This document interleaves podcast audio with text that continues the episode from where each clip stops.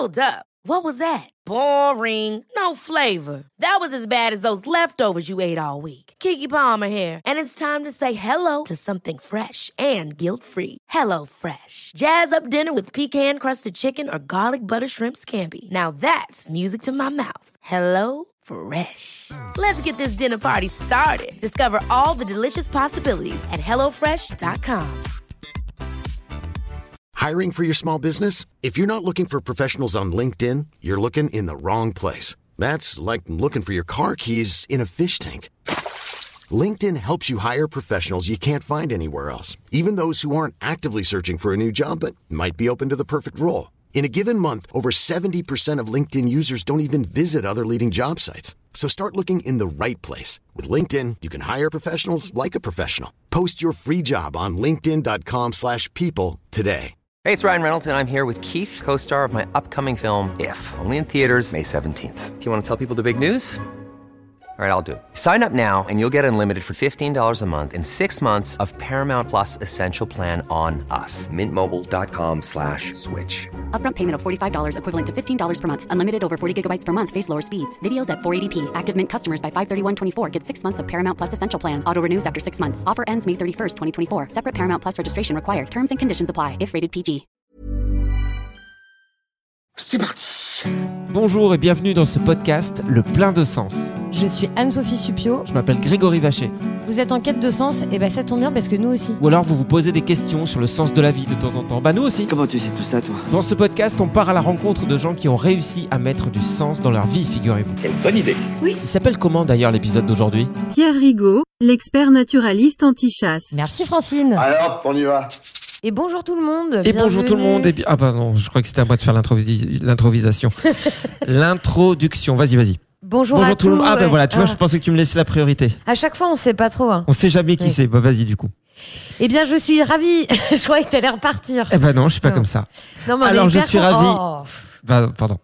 Vraiment, t'as, t'as vraiment 4 ans. Est-ce que tu penses qu'on a déjà saoulé les gens alors que le podcast a même pas commencé? Bah, au bout de 30 secondes, c'est possible. Dites-le nous par message. Au revoir. Envoyez un mail, la prod au fond du jardin, gmail.com. Et si on vous a saoulé, vous envoyez le mot parapluie. Voilà, comme ça on saura. Euh, alors que voulais-tu dire? Voici, fais, fais donc l'introduction. C'est vrai qu'on est là, on se détend, on se retrouve, c'est mardi, ça fait plaisir. Pour ceux qui nous écoutent évidemment le jour de la sortie, ceux qui nous écoutent en décalé, nous ne leur en voulons pas bien sûr, tu le confirmes. Ouais, Je le confirme, mais je préfère quand même quand c'est frais frais. D'accord, frais frais. Et euh, alors, alors, comment te sens-tu aujourd'hui? Mais je me sens bien. On va aborder un thème un peu clivant aujourd'hui. Clivant Oui. Hmm, J'adore les thèmes clivants. Bah, c'est la chasse. que je connais pas le nom, le- le- Ouais. la définition de ce mot. Hmm, Oui. Clivant, non, c'est rien de sexuel. Oui, on va parler de la chasse. Ouais, on va parler de la chasse aujourd'hui avec un expert de la chasse, avec un militant anti-chasse. Euh, et en plus, c'est un sujet qui me tient à cœur parce que moi-même, je suis issue d'une famille euh, de chasseurs. Mon grand-père était chasseur, mon père chasse toujours. Donc c'est toujours un sujet, moi qui suis pas pour la chasse, c'est toujours très compliqué les dîners de famille Ouais. où ton papa te raconte euh, bah, ses exploits. euh, bah tiens, on a tué 10, 10 sangliers et puis euh, il y avait des petits. Ah oui, oui, c'est vrai que c'est des détails qui font plaisir. C'est- Au moins, ça te permet d'imaginer la scène. Voilà, c'est agréable. généreux. Non, mais après, je, euh, c'est un, c'est un sujet clivant. euh, la chasse, c'est vrai. Euh, mais ce qui est con, surtout, c'est quand on n'arrive pas trop à communiquer d'un côté comme de l'autre. C'est ça qui est chiant. C'est quand soit tu as des chasseurs qui pètent les plombs et qui vont. euh, menacer de mort euh, des gens comme Pierre Rigaud qu'on va avoir au téléphone dans quelques instants qui est un militant écolo anti-chasse euh, qui t'a enfin voilà euh, lui balancer des trucs vraiment horribles. Et puis euh, pareil quelqu'un qui euh, qui n'aime pas la chasse qui est anti-chasse qui va dire Ah, de toute façon les chasseurs c'est tous des connards. Bon bah on va pas élever le débat comme ça. Par contre c'est intéressant de se demander quelle est la vie. En tout cas c'est pour ça que je voulais enfin qu'on voulait interroger Pierre Rigaud, c'est de se demander quelle est la vie de quelqu'un justement qui s'engage contre la chasse, qui est au service des animaux, et quel est son quotidien, quoi, tout simplement. Moi, j'aimerais bien com- comprendre qu'est-ce qui l'a emmené sur ce chemin, et qu'est-ce qui fait qu'aujourd'hui euh, il, il, il tient le coup, parce que l'air de rien, il y a des menaces de mort qui pleuvent dans tous les sens, quoi. Oui, puis je sais que grâce à lui, il a réussi à, à faire arrêter euh, certaines chasses. Tu vois, la chasse à la glu, par exemple, euh, qui gluait les oiseaux. Enfin, il y a, vraiment des, des façons de chasser qui sont hyper barbares. Euh, tu vois, par exemple, j'en parlais avec mon père qui est chasseur, qui, lui, a quand même eh bien, le courage de ne pas tuer les animaux bah, qui sont protégés, par exemple. Et en même temps, bon, bah, Ouais, c'est un peu. Bah, c'est la loi, quoi. Donc, euh, Oui, oui, mais tout le monde euh, le fait peut-être pas, j'en sais rien. Euh, et en tout cas, c'est quand même courageux de se lancer sur ce genre de terrain-là, parce que nous, on le sait, on a déjà abordé le thème quelques fois en radio. Euh, à chaque fois qu'on parle de la chasse, euh, ouais, ça, il y, a- il y a des gens déjà qui pètent les plombs et je, enfin, on voit que c'est un sujet tendu, quoi. Moi, par exemple, je suis anti, euh, kno- euh, je suis anti gnocchi. J'aime pas les gnocchis. Eh mais ben, je trouve que ça, c'est marrant, j'en parlais ce matin les avec un gnocchis à pote. poêler. Non, mais les gnocchis tout court, même Ouais. les gnocchis qu'on fait ensemble, enfin ensemble, je veux dire euh, soi-même, c'est ni plus ni moins que de la farine, ça n'a pas de goût, c'est fade. Voilà. Faut arrêter. Et tu verras, ça n'énerve personne. Là, par exemple, par exemple ça m'étonnerait qu'on reçoive des mails en disant Oui, les gnocchis, arrêtez, je vais tuer votre famille. Tu vois. Bah, si en tout cas ça vous énerve, vous envoyez euh, un mail à la prod au fond du jardin gmail.com, vous envoyez parapluie. Voilà. Comme ça, on comprendra bien. Message personnel avant euh, De recevoir de Pierre. oui. recevoir euh, Pierre. Maman, euh, si tu écoutes ce podcast, éloigne papa du poste. Voilà. Il écoute les podcasts un peu, ton papa? C'est rare. Bon, alors du coup, apparemment, il s'éloigne déjà du poste Donc tout seul. ça va, mais, mais celui-là peut-être pas quoi. Bon, mais il est temps d'accueillir maintenant sur nos antennes en direct live de Hollywood dans le studio 37 rue du Général Leclerc. Euh, Ce serait génial qu'il y ait une ouais. rue du Général Leclerc à Hollywood. On sait pas, on sait pas, faut aller voir. Euh, mesdames et messieurs, il est avec nous, il s'appelle Pierre Rigaud. Bonjour Pierre. Salut, bonjour. Coucou. Bah, ça nous fait super plaisir d'être avec toi. Alors Pierre, on s'était déjà parlé euh, vite fait, comme euh, certains de nos invités, c'est vrai, euh, quand on faisait de la radio. Euh, et toi, je le disais tout à l'heure, tu es militant euh, écologiste euh, et anti-chasse, c'est ça? On peut résumer comme ça. Au départ, je suis naturaliste écologue, c'était mon, c'était mon métier, c'était euh, ma formation, tout ça. Donc c'était moins engagé. D'accord Disons que j'ai une base de travail là-dessus. Pendant 10, pendant 15 ans, euh, j'ai été parmi tous les, en fait, activistes anonymes qui sont dans les associations de protection de la nature, ou bien dans des bureaux d'études, ou bien, et qui, en fait, font, euh, en fait, de l'expertise, un truc hyper sérieux et carré, et qui font des études d'incidence, des études d'impact, des choses comme ça. Et puis après, effectivement, euh, ben, je me suis plus euh, montré, un peu montré ma tronche pour aller sur le terrain pour montrer les choses. Et là, j'ai passé dans la catégorie euh, militant euh, en tant que tel. Quoi. Mais Alors- comment t'es passé par ça? Parce que j'imagine que euh, tu te lèves pas un matin en te disant tiens maintenant je vais aller sur le terrain et je vais montrer mon visage et, et je vais devenir un vrai militant et tout. Ça s'est fait progressivement j'imagine. Ouais, mais en fait, en fait, franchement, depuis petit, on va pas recommencer depuis petit, mais non, je suis à fond, complètement passionné pour tous, par, par tous ces sujets, pardon, nature et animaux depuis petit. J'ai ensuite directement travaillé euh, dans des ONG où je faisais, comme j'ai de l'expertise, où c'est en fait une forme de militantisme, mais complètement autre. C'est-à-dire, on, on va pour euh, savoir quelles sont les espèces protégées qui sont sur un chantier, qui va être aménagé pour faire une autoroute, ce genre de choses. Hmm. Donc, il y a plein de gens comme ça qui travaillent là-dedans, qui sont en fait militants. Et puis, bah, euh, au fil du temps, euh, j'en j'en ai un petit peu marre d'être euh, justement qu'il y ait un peu des difficultés à s'exprimer là-dedans parce que euh, quand on est en fait notamment salarié du milieu associatif, finalement, c'est assez compliqué de prendre position de façon ouverte et de s'engager de façon un peu plus euh, forte que lorsqu'on est aussi sur le terrain, mais qu'on a une obligation de réserve en fait en quelque sorte. Je sais pas comment dire ça. Donc en fait, j'avais envie de, de plus de parler aux gens qui sont pas seulement les gens du petit milieu naturaliste qui font leurs études d'impact et tout, ou qui font leurs projets, euh, qui sont pourtant des super projets super intéressants. Et j'avais envie en fait de parler aux gens de manière plus globale. Donc je me dis bah on est bien obligé de, soit de montrer sa tronche, soit d'apparaître d'une manière ou d'une autre pour faire des choses qui, qui ont l'air plus radicales et qui sont pas for- forcément, mais qui en tout cas sont plus euh, pas visibles quoi. Ouais, parce que ce que tu veux dire, c'est que quand tu bosses pour une association, euh, tu peux pas, euh, enfin, peux pas la mettre dans une position trop délicate parce que tu la représentes quelque part, donc ce qui t'empêche d'agir comme tu le voudrais, quoi. C'est exactement ça. C'est un super taf. Je regrette pas du tout de l'avoir fait. Et ceux qui, qui le font encore, euh, ils font un travail euh, vraiment important. Mais effectivement, on est un peu obligé. euh, tu représentes la- l'association pour laquelle tu travailles, ou bien le bureau d'études, ou bien l'organisme pour lequel tu travailles. Donc effectivement, tu peux pas trop. euh, parfois, il y a des sujets hypersensibles sur lesquels c'est pas bienvenu de s'exprimer parce qu'on mettrait euh, l'ONG en porte-à-faux sur certains sujets. Il y a beaucoup d'autocensure dans ce milieu en fait, et c'est ça qui m'a saoulé, à vrai dire. D'accord.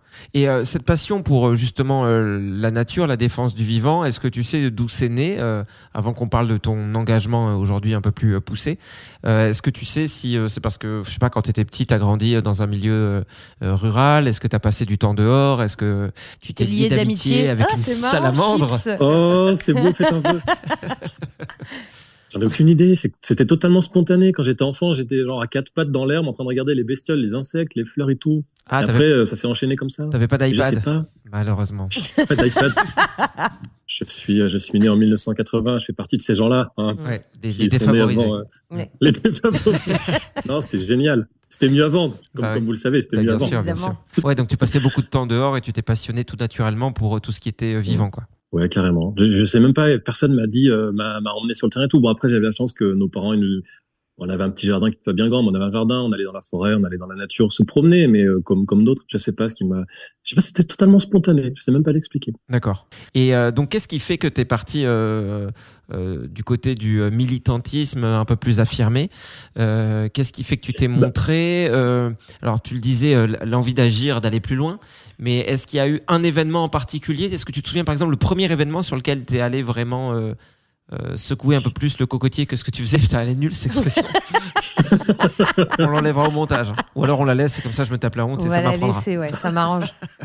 Je sais pas dire d'événement. En fait, j'ai l'impression que c'est une forme de, de, de truc tellement linéaire depuis que je suis, franchement, depuis le plus jeune âge que, tu vois, j'ai fait les, j'étais à fond dans la nature, dans les, dans, dans l'observation des animaux au départ. Après, j'ai fait euh, bah, les études plus- les, les plus proches possibles, qui étaient la, la biologie, puis c'est l'étude du vivant. Euh, après, j'ai travaillé dans les ONG de protection de la nature. Après, euh, je me suis dit, bah, on va essayer de de- de- d'élargir un petit peu le, le sujet en, en parlant à d'autres personnes que celles qui sont déjà dans des milieux un petit peu plus précis. Et, euh, et- et en fait, je sais pas, c'est une sorte d'évolution, euh, d'évolution de ma vie, comme comme l'évolution de plein plein de gens, euh, Mm. qui, qui qui qui fait qu'on qu'on essaye, euh, je sais pas, je dirais peut-être d'élargir un peu plus le sujet qu'au départ en fait. Je, je suis parti d'une sorte de, de truc d'expertise où vraiment j'allais comme comme d'autres euh, inventorier, je sais pas, les, les différentes espèces de mulots. C'est un truc dont tout le monde se fout. Ah non, Euh, non, genre, on en parlait avec Anso avant le podcast, Ouais. des mulots, justement. On en parle on- souvent, ouais. On se disait, il y en a beaucoup. Ouais. Alors, je sais que vous êtes passionné de mulots, effectivement, Mm. mais à part vous deux, Ouais, donc la plupart des gens, ouais c'est triste. hein. peu. C'est C'est triste. triste. C'est triste. Ça, c'est voilà, ça me Tu, tu désole. dis mulot en soirée, les gens ils tournent les talons, ils fuit. vont ailleurs. Il fuit, ouais. Ah. C'est- Vous savez, Tu- c'est- c'était mon problème en soirée pendant très longtemps. Tu ne peux plus dire mulot en soirée. Tu. Ça, on peut plus rien dire. hein. C'est c'est comme ça. Non, mais vous imaginez même pas, dans les trucs naturalistes, c'est un truc de, bah après, comme dans plein de milieux spécifiques, mais vraiment, on en est à, à mettre sous le microscope des dents de musaraigne pour compter combien de pointes a la quatrième molaire de telle espèce de musaraigne pour pouvoir l'identifier. C'est ce genre de Mmh. précision-là. Du coup, forcément, qui dit précision de, des molaires de musaraigne, qui, qui dit, ben, audience ou un peu réduite, ou qui dit, Mmh. euh, ça, c'est difficile d'interpeller fort sur des sujets comme ça. Ouais. Donc, euh, j'ai pas d'événement en particulier, mais, euh, en fait, je me suis toujours dit, euh, militant écolo, c'est, euh, il en faut de toutes sortes. Et pour ce qui me concerne, je vais essayer de, de faire quelque chose qui est un peu dans le prolongement de ce qui était mon domaine d'expertise au départ, en fait. C'est-à-dire plus les mammifères et les oiseaux sauvages en particulier. Ça pourrait être, je sais pas, moi, les pesticides, par exemple. Mais j'y connais Mhm. rien en ce pesticide. En vrai, je suis pas biochimiste. Ça pourrait être, euh, euh, ça pourrait être, je sais pas, des gens qui travaillent sur le sol précisément, des gens qui Mhm. travaillent sur euh, des choses ultra et qui peuvent élargir comme ça. Moi, je me dis, euh, étant donné que c'est plus quand même mammifères et, oi- et oiseaux sauvages qui sont ma spécialité, bah, c'est aussi une des raisons pour lesquelles j'ai ensuite beaucoup, euh, me suis beaucoup penché sur la chasse. Parce D'accord. que, bah, précisément, c'est les animaux qui sont chassés, par exemple. D'accord. Donc euh, justement sur les oiseaux aujourd'hui en, en France, au niveau de la chasse, est-ce que tu constates des, des problèmes et quels sont-ils en fait? Pour nous qui ne comprenons pas, qui regardons ça de loin en se disant ouais la chasse ça me dérange, mais je comprends pas vraiment ce qui se passe. Est-ce qu'on a des problèmes, par exemple Anso en parlait tout à l'heure, avec des espèces protégées? Est-ce qu'aujourd'hui en France il y a encore des espèces protégées qui sont chassées euh, illégalement? Euh, Est-ce que ce qui te dérange, c'est le fait euh, tout simplement qu'on bute euh, des animaux? Est-ce que c'est la mise en danger aussi des, des gens qui vivent autour des zones de chasse? Parce qu'on le sait, même si les accidents sont pas majoritaires, euh, on peut pas dire qu'ils soient inexistants. Enfin, Bah, en fait, je pense sur, sur le sujet de la chasse, c'est assez passionnant. Enfin, c'est assez passionnant, peut-être plus que les dents de musaraigne, je ne sais pas. sais en tout cas, sur la chasse, il y a trois grands thèmes, à mon avis, qui se regroupent. C'est vraiment euh, la condition animale, c'est-à-dire effectivement buter des animaux pour rien. C'est quand même, c'est quand même le principe de base de la chasse. C'est qu'en gros, euh, quasiment toujours, on bute des animaux pour rien. Euh, Mhm. tirer sur une grive euh, oiseau migrateur qui vient de faire euh, 3000 km en automne pour passer de la Scandinavie jusqu'en Espagne, et puis qui passe au-dessus de la France, elle se prend des plombs. Euh, on la bute pour rien, clairement. C'est Mhm. du gâchis, quoi. Surtout des animaux qui souvent ne vont pas être mangés. Euh, deuxièmement, c'est l'aspect écologique qui est vraiment bah, primordial aussi, c'est-à-dire on tire parfois effectivement sur des espèces, alors pas forcément protégées, ou dans ce cas-là c'est du braconnage, effectivement, et ça existe, ça existe beaucoup, mais même des espèces menacées, où tu as des espèces qui sont pas chassées dans plein d'autres pays en Europe, et qui sont chassées en France, parce que parce que rien en fait, parce que lobby de la chasse, parce que il y a une pression pour euh, autoriser ça. Mais ça n'a pas de sens, c'est absurde de, dans un contexte vraiment d'effondrement de la biodiversité, où ces espèces-là, souvent, elles sont déjà bien mis à mal par euh, une forme d'agriculture intensive, les pesticides, euh, l'urbanisation, plein de choses. Et en plus, on rajoute un facteur euh, à la con, pardon, qui est juste de tirer dessus. On pourrait juste arrêter au moins ça, ce serait, ce serait facile. Donc, quand on ajoute conditions animales plus écologie et qu'il y a un troisième truc qui se rajoute, qui est le dérangement des autres humains, avec plein de problèmes à la campagne de cohabitation entre les chasseurs et puis les gens qui voudraient juste se promener tranquille, bah, ça, fait, ça beaucoup. fait, beaucoup. quand même. Ouais, ça fait beaucoup. Mais du coup, j'aimerais, euh, euh, parce qu'en fait, euh, moi qui côtoie de par ma famille des chasseurs, et, j'entends souvent, et je sais jamais quoi répondre d'ailleurs, cette phrase qui dit bah, des sangliers, mais il y en a partout, ils bouffent tout, il y en a trop, il y en a trop, il faut réguler. Et qu'est-ce que qu'est-ce qu'on répond à cette espèce de gros cliché qui revient tout le temps euh, Ou qui est peut-être une euh, vérité, on ne sait pas. Moi, c'est pareil. Une vérité, je mais ne supporte pas d'entendre ça. Faut réguler, faut réguler. Mais faut réguler. Je sais jamais trop quoi répondre à ça, et j'ai l'impression que c'est euh, c'est une forme de phrase derrière laquelle se cachent les chasseurs pour se donner bonne conscience aussi, tu vois. T'imagines si à Paris, quand c'est bouché, tu disais bah faut réguler, faut réguler, tu ton fusil en disant bah, on n'a pas le choix. Il y a trop d'humains. Il y a trop d'humains. Il y a des bouchons. Je régule pour pouvoir rentrer à la maison. Oui. On n'accepterait pas, je crois ça serait mal perçu, je pense. Ben, en fait, régulation, euh, c'est effectivement, c'est vraiment un, un, argument qui a été, euh, même un terme, même le terme a été utilisé de façon assez maligne par euh, le lobby de la chasse depuis quelques dizaines d'années pour justifier l'ensemble de la chasse. Alors, objectivement, de, je vais essayer de répondre euh, pas trop long sur ça, parce que c'est hyper compliqué en vrai. Objectivement, si on prend le nombre d'animaux qui sont chassés en France, qui sont tués à la chasse en France officiellement, je parle pas du braconnage ou tous les, vraiment, hmm. en fait, il y en a au moins 95% qui concernent des espèces animales pour lesquelles personne dit il faut les réguler. Mais même les chasseurs eux-mêmes, ils osent pas dire faut les réguler. Par exemple, notamment les oiseaux migrateurs, type les grives migratrices, euh, je sais pas, des, des des oiseaux en montagne qui sont menacés déjà par le réchauffement climatique, euh, des, petits animaux en fait qui posent problème à personne, ni à l'agriculture, ni à la forêt, ni aux, aux activités humaines, rien du tout. En fait, 95% des animaux qui sont tués à la chasse en France, pour pas dire peut-être même 98%, il pose de problème à rien du tout, ni écologique, ni, ni, agricole. Et donc, il y a la question de la régulation n'est même pas dans le débat. Il y en a une petite partie, en fait, c'est quasiment que les sangliers, peut-être éventuellement aussi des cerfs ou des chevreuils, à propos desquels il y a un débat. Et donc là, on peut débattre là-dessus. Est-ce qu'il faut réguler, par exemple, les sangliers ou pas? Et en fait, du coup, il faut regarder pourquoi il y en a théoriquement beaucoup, pourquoi on dit qu'il y en a beaucoup. Et puis, s'il y en a beaucoup, est-ce que vraiment la régulation euh, en, par la chasse, c'est la bonne solution? Alors, est-ce qu'il y en a beaucoup? Oui, les, sangliers, il y en a objectivement beaucoup plus qu'il y a 40 ans hmm. en France et en Europe même. Et il y a plusieurs raisons. C'est essentiellement réchauffement climatique qu'ont profité à ces espèces animales-là par le fait qu'ils se nourrissent de, de, fruits dans les forêts, qui sont plus nombreux quand il fait chaud, pour faire simple, les, les hivers plus doux, euh, le, les cultures intensives comme le maïs qui ont été profitables aux sangliers aussi parce qu'ils se nourrissent du maïs et puis ils causent des hmm. dégâts dans le maïs, donc c'est un cercle vicieux. Et puis aussi les chasseurs eux-mêmes qui ont en fait lâché des sangliers dans les, jusque dans les années 90 euh, dans la nature à partir d'élevage pour euh, parce qu'ils n'en avaient plus assez à chasser. Donc euh, c'est marrant la chasse entre parenthèses parce que quand on estime qu'il y a trop de d'animaux, on parle de besoin de les réguler. Et puis quand elle a passé, on en remet dans la nature pour pouvoir mmh. les réguler. C'est un petit peu aberrant.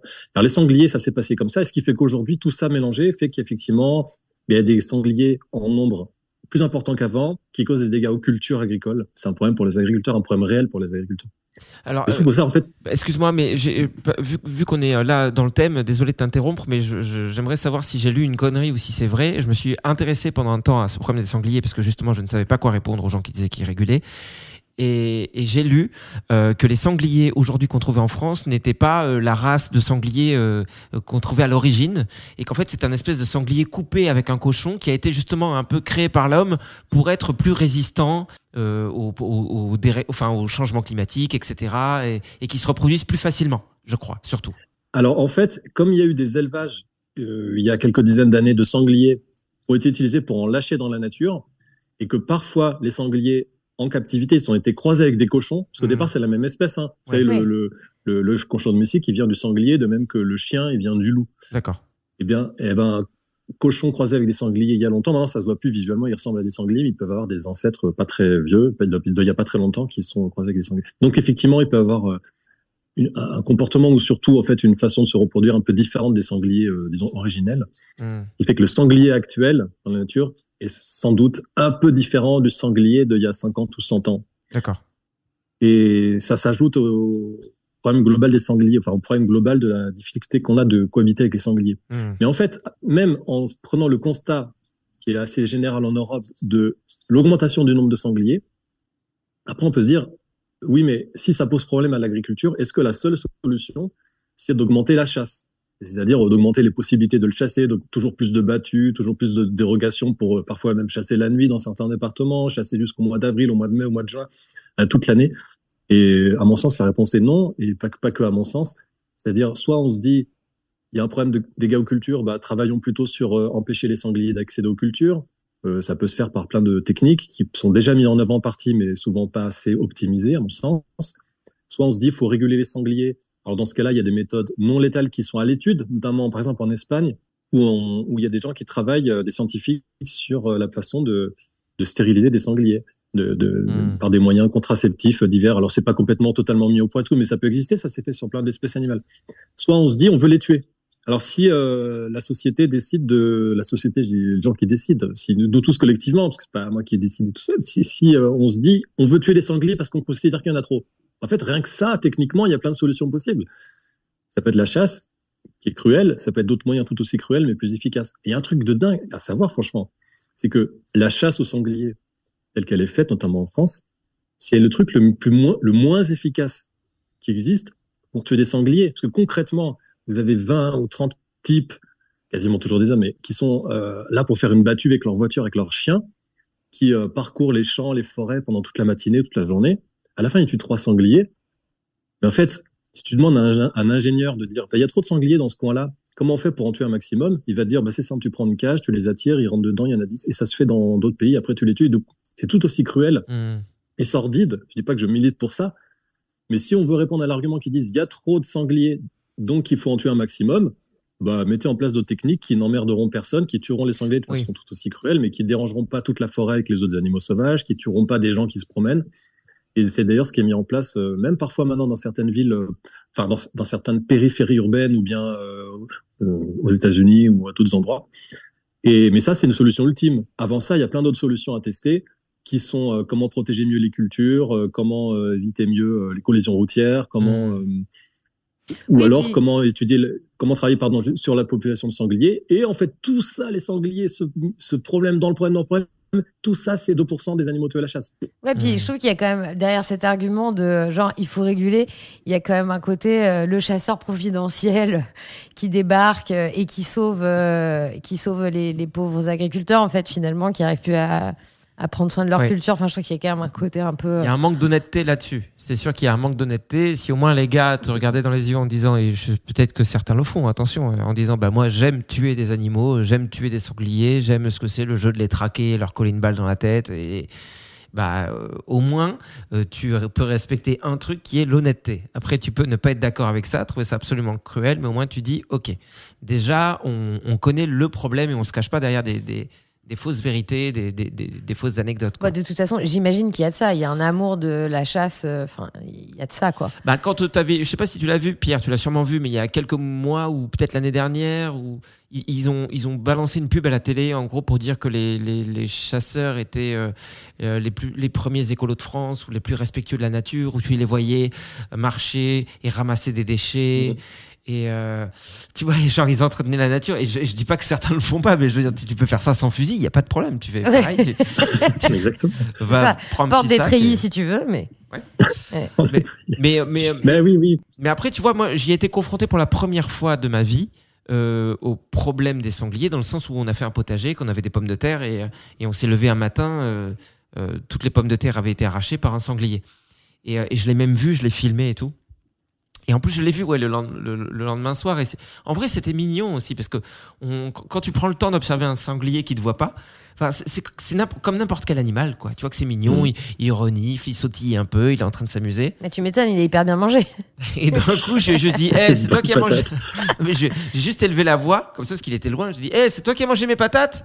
Là, d'un coup, pff, il est parti en courant. il hyper dit, peur. En, en même temps, tu l'as tutoyé, ce qui est Ouais. euh, Ouais. un peu direct. C'est vrai qu'ils aiment pas ça. Ouais, faut C'est vrai jamais que- faire ça.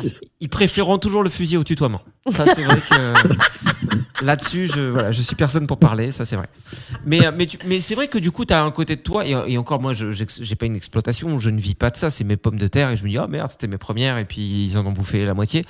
Ouais, j'avais un peu les boules, mais bon, euh, à aucun moment, t- t'as envie de tuer la bête, quoi. Tu te dis juste, euh, tiens, est-ce que je peux trouver des solutions pour justement Mhm. mettre mon potager à l'abri, quoi?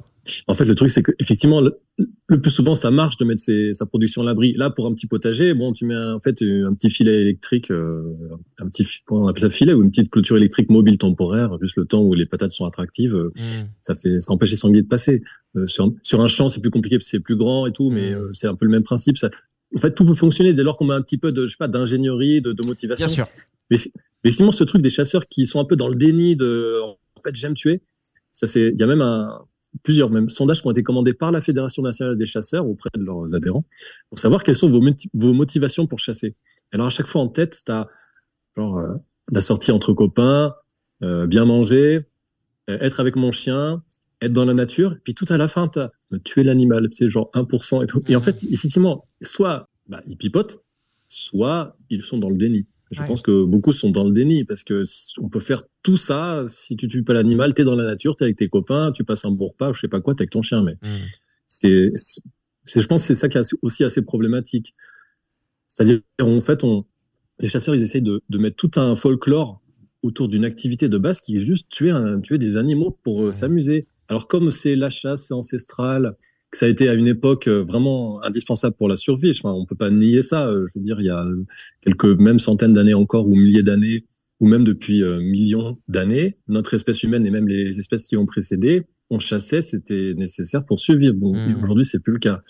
Et, et en fait, les chasseurs qui font tout leur travail de communication, le lobby de la chasse, les fédérations de chasse, depuis des années, c'est vraiment de- d'essayer de, de faire passer le côté j'aime tuer des animaux un peu à la trappe pour que subsiste soit l'intérêt de genre on va sauver vos cultures, soit euh, on va protéger la biodiversité Ouais. en, je sais pas, en nettoyant des chemins de randonnée, en ramassant des déchets ou que sais-je, soit euh, en étant euh, dans la reconnexion avec la, na- la nature, ce genre de choses. Et tout ça, on peut le faire sans chasser. Donc forcément, ils sont, ils sont hyper mal à l'aise dès qu'on parle d'enfin de l'acte vraiment au cœur de cette activité. Ouais. Il n'y aurait jamais de débat, d'émission de, sur la chasse si à la fin il tuait pas l'animal. Et c'est ce qui fait que ce débat il est infini tant qu'il n'y a pas de l'honnêteté euh, de tous les côtés, euh, ça pourra pas avancer. Tu vois, t'as l'impression de parler à ton fils euh, en disant pourquoi t'as mangé les bonbons? Non, j'ai pas mangé les bonbons. Mais si tu les as mangés, dis-moi pourquoi. Non, j'ai pas mangé les bonbons. Il y a un peu ça de non, non, mais on fait ça pour vous protéger. Ok, bon. Si on regarde les choses en face, c'est que vraiment le but, comme tu le disais, c'était euh, faire en sorte qu'il y ait moins de sangliers. On trouverait des solutions. De la même manière que Bah quand des maladies rares sont apparues, euh, on n'a pas juste fait ah ben ça tue des, des gens. Bon ben tant pis, au revoir les gens. Non, à chaque fois on a foutu des, scientifiques sur le coup pour qu'ils trouvent des vaccins, des machins, des trucs. On y arrive. Euh, si euh, si à un moment il a fallu euh, aller plus vite en voiture d'un point A à un point B parce que c'est intéressant pour le commerce et pour ceci, pour cela, pour le tourisme, eh ben on a créé l'autoroute, on a pensé, on a réfléchi. À partir du moment où on refuse de, de se dire ah ben c'est comme ça, on n'y peut rien, eh ben on trouve des solutions. À partir du moment où on se dira non, c'est impossible de tuer des sangliers, on peut pas faire souffrir comme ça des animaux.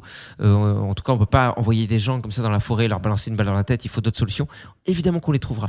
Euh, et alors, ce qui m'intéresse aussi, c'est ce que tu, tu disais tout à l'heure. Euh, on parle des sangliers parce qu'il y en a trop, mais moi j'ai trouvé un truc sur ton Instagram qui était fou, euh, qui concernait les faisans, où tu as fait une publication partagée, je crois, avec un dessinateur, si je dis pas de bêtises, un Une illustrateur. dessinatrice. Ouais. Une, dé- une dessinatrice, pardon. Ah ben, euh, tu vois, moi, j'ai habité longtemps dans une maison où il y avait euh, un, un faisan et sa femelle, je sais pas, je suis nul. en- Dans la maison. Non, non, juste à côté. Pierre, il est hyper premier degré. J'étais en coloc avec un faisan, Jérémy, euh, je, je l'embrasse.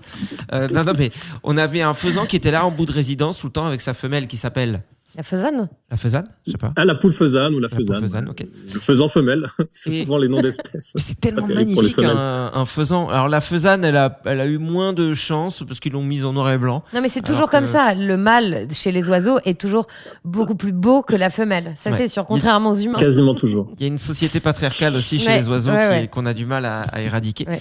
Mais en tout cas, euh, je pensais que ça vivait naturellement les faisans, tu vois, et que les chasseurs euh, venaient les tuer. Et en fait, c'est tout autre. Ah bah en fait euh, quasiment tous les faisans que vous voyez dans la nature, euh, surtout en automne, et après un petit peu moins parce qu'il en reste moins, c'est ceux qui viennent d'élevage.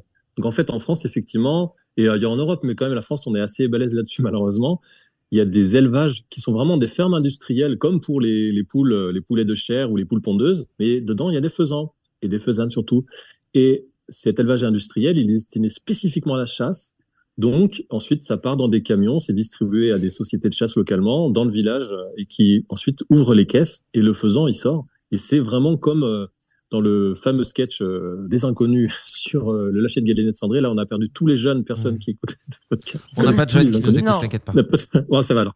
Et donc, On en fait, c'est vraiment jeunes. du, la- Ouais. Nous, on les chasse. C'est vraiment du lâcher de galinette cendrée, quoi, du lâcher de faisan où, euh, où l'animal, il a rien connu d'autre dans sa courte et misérable vie qu'un hangar, qu'une cage, qu'une volière, et qu'une caisse de transport et un camion, et on ouvre la caisse, il se retrouve dans la nature. Et là, c'est juste pour amuser les chasseurs qui tirent dessus. Donc là, c'est vrai que la notion de régulation, entre parenthèses, est quand même difficile à assumer pour les chasseurs. Tu vas pas trop réguler des animaux que tu as toi-même fait naître dans un élevage, tu as lâché dans la nature.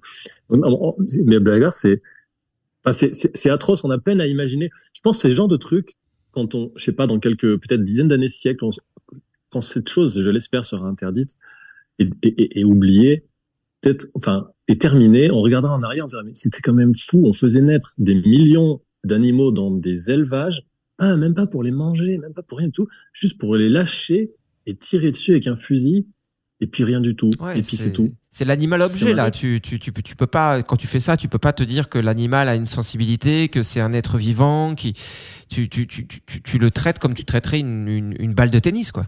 Ah, complètement. Avec en plus des conditions d'élevage qui sont qui sont elles-mêmes sordides parce que les animaux ils sont en fait les animaux comme les faisans ils sont quand même un petit peu plus sauvages que des poulets parce qu'il y a une sélection plus forte sur les, les poulets qui font ils vont directement à l'abattoir. Donc peu importe si un poulet il ressemble à rien il peut pas se tenir debout parce qu'il grandit hyper vite euh, pour produire de la viande parce que le faisan comme il est lâché il faut quand même qu'il sache un petit peu marcher et voler Hmm. donc, il faut quand même qu'il ressemble un peu à quelque chose. Donc, il est encore un tout petit peu plus sauvage que le poulet. Et en fait, ça change un peu, du coup, son comportement, Hmm. qui est un peu plus nerveux, agressif. Et donc, ce qui fait que quand dans les élevages, il y a des milliers de faisans comme ça, bah, ils sont ner- nerveux entre eux. Du coup, ils supportent encore moins la captivité Hmm. que des poulets. Et donc, ils se, ils se foutent sur la tronche, ils se, ils s'entretuent. Et c'est pour ça que les éleveurs leur foutent, par exemple, un, un petit couvre-bec, comme ils appellent ça, c'est-à-dire une petite chose en plastique sur le bec qui les empêche de s'entretuer à coups de bec. Et on enlève ça au moment de, de le vendre aux chasseurs, en fait. Hmm. Non, mais moi j'ai vu ça, euh, des parties de chasse, euh, comme on dit, où euh, ils font des lâchers de faisans et certains faisans sont tellement même habitués à l'homme que les faisans ils rentrent dans les voitures en fait. C'est-à-dire qu'en gros, le, le faisan il est su- à côté de toi en voiture quand tu te gares, le faisan rentre, il te dit coucou et toi tu lui dis gentiment Bah bah, écoute mon grand. euh, Nous, c'est ce qui se passait Bah, avec c'est- les y a- faisans euh, colocs, là, Mmh, Jérémy, dont je parlais tout à l'heure. les faisans qui, qui étaient à côté de chez nous, euh, quand on rentrait de l'école et qu'on passait à côté, on était à deux mètres et ils bougeaient pas. Ils nous regardaient, on les entendait euh, pousser leurs cris, euh, qui est particulier que je pourrais pas imiter. Essaye quand même. Ouais. Je sais pas, je saurais pas trop faire. c'est un peu ça. mais qui est, qui est super. Et, et, et- et c'est encore pire, c'est encore pire de se dire que t'as l'animal qui est là, qui est à côté de l'homme, qui a pas forcément peur, et d'un coup, bah, la lumière s'éteint parce qu'il vient de se faire tirer dessus. Mais on avait vu ça aussi dans une vidéo que Hugo Clément avait partagée. Peut-être que toi aussi tu l'avais fait avec un sanglier. Qui est qui alors moi j'ai pas pu la regarder j'ai lu juste la description un sanglier qui s'approche d'un chasseur quoi qui lui tourne autour et puis au bout d'un moment le mec bon allez il prend le fusil et paf un coup dans la tête quoi C'est ça. Et Les animaux que- qui sont habitués à être nourris par les humains, Ah, c'est forcément, terrible. ils voient un humain. Mais du coup, toi, Pierre, on- donc euh, forcément, euh, tu milites et puis tu, tu, euh, tu, tu hausses le ton. Enfin, en tout cas, on t'entend, on te voit. Euh, du coup, il y a quand même un gros revers de la médaille, c'est que t'es quand même euh, pas tranquille, tranquille. C'est-à-dire que des menaces, t'en as quand même un peu long comme le bras, non? Euh, oui, beaucoup, beaucoup, beaucoup. euh, même si c'est une, bien sûr, une minorité, une petite minorité des chasseurs euh, qui sont dans la menace, on est bien d'accord. Mais ça fait qu'il y en a quand même beaucoup au final. Donc ouais, bah sous toutes les sortes, euh, menaces, euh, boîte aux lettres physiques, euh, menaces réseaux sociaux, bien entendu. Bah, là, t'as- Agression physique, ça m'est déjà arrivé aussi. Ah, agression physique Ah, aussi je savais pas. Ça m'est arrivé, ça m'est arrivé, sans grande gravité. Je pas, mais bon, voilà. Non, oui, c'est pas. Je ferais pas ça si, je sais pas, j'avais genre euh, des enfants, des choses comme ça. Mais, euh, enfin, des enfants, des choses comme ça. Non, cette, phrase n'est pas terrible. Bon, j'ai- des enfants, je peux dire qu'on peut dire des choses. hein. C'est c'est- la loi autorise. tu les verrais manger le soir, euh, bon. Euh, mais en fait, les gens se rendent pas forcément compte. Mais dans, dans ce que tu partages, par exemple, là, il y a quelques jours, euh, tu, tu publies des, des, des courriels, comme tu dis, que tu dis, je reçois parfois des courriels un peu excessifs. J'aime bien cette formulation, puisqu'après tu lis, donc il y a marqué Salut petite tute, si un jour je te croise, je vais te péter la rondelle de tute avec ma grosse tute, fils de tute, voilà. Euh, alors pour que vous vous rendiez compte, on peut faire un bipage inverse. Je bip les autres euh, mots, et, sauf les gros mots. Donc ça fait tut tut pute, tut tut tut tut tut tut chier, tut tut froc fils de pute. Bon là j'ai j'ai oublié de biper la, la fin. Euh, en fait, euh, c'est bah là on, on- on rigole, mais c'est- horrible, c'est terrible. Est-ce que toi t'as peur pour ta vie euh, tous les jours? Est-ce que T'es proche aussi, est-ce hein, que peut-être t'es du coup t'as as des t'as des gens qui t'entourent? Est-ce que t'as un avocat? Est-ce que t'as J'ai pas peur pour ma vie tous les jours. Euh, pour les menaces de mort, euh, il y a une avocate, euh, Maître Lanty, qui m'a beaucoup aidé à porter des plaintes. Le souci, c'est que quasiment jamais ça n'aboutit. euh, pour Mm. les menaces de mort, même explicites, même avec des preuves, il y a quand même une grande complaisance. Enfin, bon, je sais pas. Je, je sais pas. Je vais pas faire le complotiste. Je sais pas à quel moment ça bloque, mais on a des menaces de mort ou des agressions avec des preuves et ça n'aboutit à rien au bout de plusieurs années. Si Mm. ce n'est à des pauvres trucs. euh, bon, en tout cas, j'ai pas peur tous les jours quand même.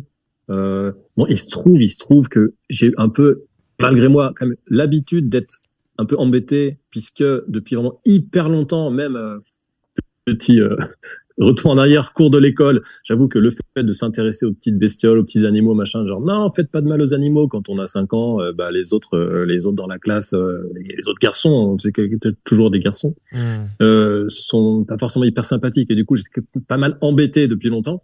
Ce qui fait que je suis quand même hyper rodé à ça. Et ce que là ce qui est formidable en fait c'est que depuis euh, justement les réseaux sociaux alors sur lesquels je suis arrivé personnellement assez tardivement genre euh, vraiment des années après les autres et finalement il y a eu toujours ce même genre de truc de menace qui forcément s'est amplifié sur les réseaux sociaux et tout mais euh, la partie hyper positive du truc c'est qu'il y a eu aussi et en fait hyper majoritairement énormément de gens qui euh, m'ont soutenu et qui me soutiennent et qui sont adorables et tout. Et donc en fait ça c'est ça représente euh, 95% des, des messages que je reçois, des messages Mhm. positifs d'encouragement. Donc j'avoue que les messages, en fait, les messages de d'insultes hyper agressives, violents, etc., etc. J'en reçois toujours des cargaisons. Franchement, ça me fait mais vraiment strictement rien. Si c'est que même des fois ça me fait ça, ça m'amuse parce que c'est parfois c'est pas hyper euh, Ça manque ça vole d'arguments. pas hyper haut. Ouais. Hmm. Ça manque d'arguments, Ça- moi qui puis dire. Après les menaces, euh, les menaces concrètes, euh, il y en a qui c'est vrai font flipper, mais euh, globalement ça me fait dire, ça me motive plutôt parce que ça me fait dire que qu'en face ils sont pas tranquilles et du coup ça m'encourage plutôt à continuer. Bah, tu vois, moi, ce qui me fait un peu peur là dans ce qui est menace de mort ou en tout cas euh, chose qui, qui ressemble, tu avais publié le commentaire d'un mec qui met euh, si tu pouvais prendre une balle perdue, ce serait plus utile. Et ce qui est terrible, c'est que tu vois sa photo de profil euh, sur euh, Insta ou je sais pas quoi, ce mec, Ça c'est Facebook ça. et, ou Facebook. Il est avec son fils. Il a, un- il a un fils qui doit Ouais. avoir 5-6 ans euh, avec des lunettes, euh, qui a l'air tout mignon. Et tu dis, mais Ouais, en fait, c'est terrible pour l'enfant. Moi, j'ai pas envie d'être cet enfant, quoi. Je me dis. Ah bah ça c'est hyper fréquent. hein. Les horrible. profils quand tu regardes les les profils des gens qui menacent de mort, tu regardes leurs euh, leurs photos, c'est toujours les photos de famille toutes choupies et les types. alors après est-ce que c'est les moi je suis pas spécialiste de ça, est-ce que c'est l'effet réseau social aussi où les types s'emballent euh, Ouais. Peut-être euh, s'il était en face, il, il serait un peu moins virulent, je sais pas. Mais bon, j'ai quand même été pas mal embêté aussi avec des gens en face à face. quoi. C'est possible. Écoute, moi, à mon petit niveau, tu vois, en radio, euh, j'ai j'ai déjà énervé des gens juste parce que j'existais, et que par exemple, je remplaçais un animateur d'avant ou quoi. Donc j'ai Mmh. déjà une Ah oui, et fois. pour ça. euh, bah, j'ai déjà reçu des, des messages, évidemment pas des menaces de mort, ce serait un peu excessif, mais des t'es vraiment qu'une merde. Quand je t'écoute à la radio, ça me donne envie de gerber, mais dégage avec ta vie de merde. Machin, ok. Et en fait, euh, à l'époque où j'étais un, peu plus jeune et un peu plus, bah dis donc, c'est pas gentil, j'ai retrouvé le mec sur Facebook et je lui ai envoyé un, mes- un message privé en disant coucou, euh, bon, j'ai lu ton commentaire, ça m'a pas fait très plaisir. Qu'est-ce qui se passe Et je te jure, le mec m'a répondu, mais avec tellement de douceur. Oh, eh, Ben voilà. excuse-moi, mais ça me touche tellement que tu m'écrives. euh, euh, effectivement, j'ai été excessif et puis je devrais vraiment laisser euh, la chance à l'émission telle qu'elle est. En tout cas, ça, ça prouve vraiment que t'es un mec bien de m'avoir écrit. Et vraiment, tout l'inverse. Il, il me brossait dans le sens du poil. Et des Ouais. fois, tu sais pas pourquoi, c'est vrai. Les gens sont hyper, hyper, hyper agressifs. Et alors que ce serait dans un autre contexte, peut-être qu'ils seraient plus aptes à, à, à s'exprimer correctement et, et à te respecter. Parce qu'il est là le problème, en fait, c'est que quand tu vois ce genre d'échange, évidemment que ça mène nulle part. Mais c'est débile, quoi. C'est toi, tu, ok, la chasse, c'est pas ton truc. T'es pour le bien-être animal. Tu, tu veux plus qu'on bute des animaux. Bon, moi, je suis plutôt dans cette équipe. Maintenant, euh, les gens qui sont dans l'équipe inverse, pour qui ça paraît naturel de, de buter des animaux et de chasser, pourquoi pas le, truc, c'est pas de leur dire, les gars, euh, chambre à gaz pour vous, peine de mort. Enfin, on- n'en est pas là. Mais le truc, c'est de se dire, euh, ok, comment est-ce qu'on peut discuter avec ça? Entendons vos arguments, essayez d'entendre les nôtres, essayons de voir par rapport au monde dans lequel on vit si on peut pas trouver des, des compromis. Et Mais euh, j'ai vu qu'il y avait des. Je sais pas si tu organises ça des fois, mais il y a des, des discussions qui sont organisées des fois entre euh, militants anti-chasse et chasseurs. Je sais qu'ils ont essayé dans le village euh, à côté de faire ça. Je sais pas trop si ça a pris. Je crois qu'il y avait surtout des chasseurs. Les autres, ils avaient peur. mais je trouve ce genre de, en tout cas de D'initiative. d'initiative beaucoup plus respectable parce qu'au moins ça veut pas dire que ça va donner quelque chose mais ne serait-ce que de tenter et de se dire on va se respecter parce qu'on est des humains c'est pas parce qu'on vibre pas pour les mêmes choses et qu'on n'a pas la même conception de la vie qu'on peut pas euh, échanger sinon c'est complètement con Bah écoute, euh, comment dire ça? Je pense que euh, après c'est peut-être stérile hein, ce que je dis ce genre de truc ça sert peut-être à rien j'en sais rien personnellement, euh, je pense qu'on peut avoir plusieurs stratégies. Et j'avoue que moi, j'essaie d'être plutôt dans un rapport de force, mais pas du tout par rapport aux gens individuellement. C'est-à-dire euh, de m'en prendre, mais de façon euh, respectueuse et sensée, j'espère, et pas débile, plutôt ce que j'appelle le lobby de la chasse, c'est-à-dire les institutions de la chasse, c'est-à-dire que font les chasses. C'est-à-dire, eux, ils sont dans un, un- une stratégie de communication, comme on parlait juste avant, où ils essayent de, un peu de redorer l'image de la chasse. Donc moi, j'essaie d'aller sur le terrain pour filmer, pour montrer, pour obtenir des images de ce que font les chasseurs réellement alors, ce que font des chasseurs, mais quelles sont les différentes pratiques de chasse Par exemple, l'élevage des faisans, j'ai produit sur le terrain plein d'enquêtes pour montrer comment ça marche l'élevage de- l'élevage des faisans. Où c'est filmé, on a réussi à obtenir des images de l'intérieur et tout. Euh, pareil pour d'autres modes de chasse, la chasse à la grille, plein de chasses différentes. En fait, je montre ça de façon en fait assez euh, journalistique. Maintenant, c'est un peu ma démarche, Hmm. c'est-à-dire de un peu de, de montrer le réel pour contrer l'image un peu euh, l'image communication du, du lobby en face. Hmm. Et donc en face, souvent, mais ils n'ont pas vraiment d'arguments. Et donc, comme ils n'ont pas d'arguments, bah, soit t'as un peu les chasseurs de base qui s'expriment sur, euh, en gros, les réseaux sociaux et qui, parfois, pour certains d'entre eux, sont pas très euh, malins, pardon de le dire comme ça, et pour certains d'entre eux, sont tout de suite hyper agressifs et dans la menace et dans l'insulte, dans l'invective, et qui sont, euh, qui font un peu flipper cela, même si peut-être, en fait, en fait, si on les avait en face, ils seraient plus doux.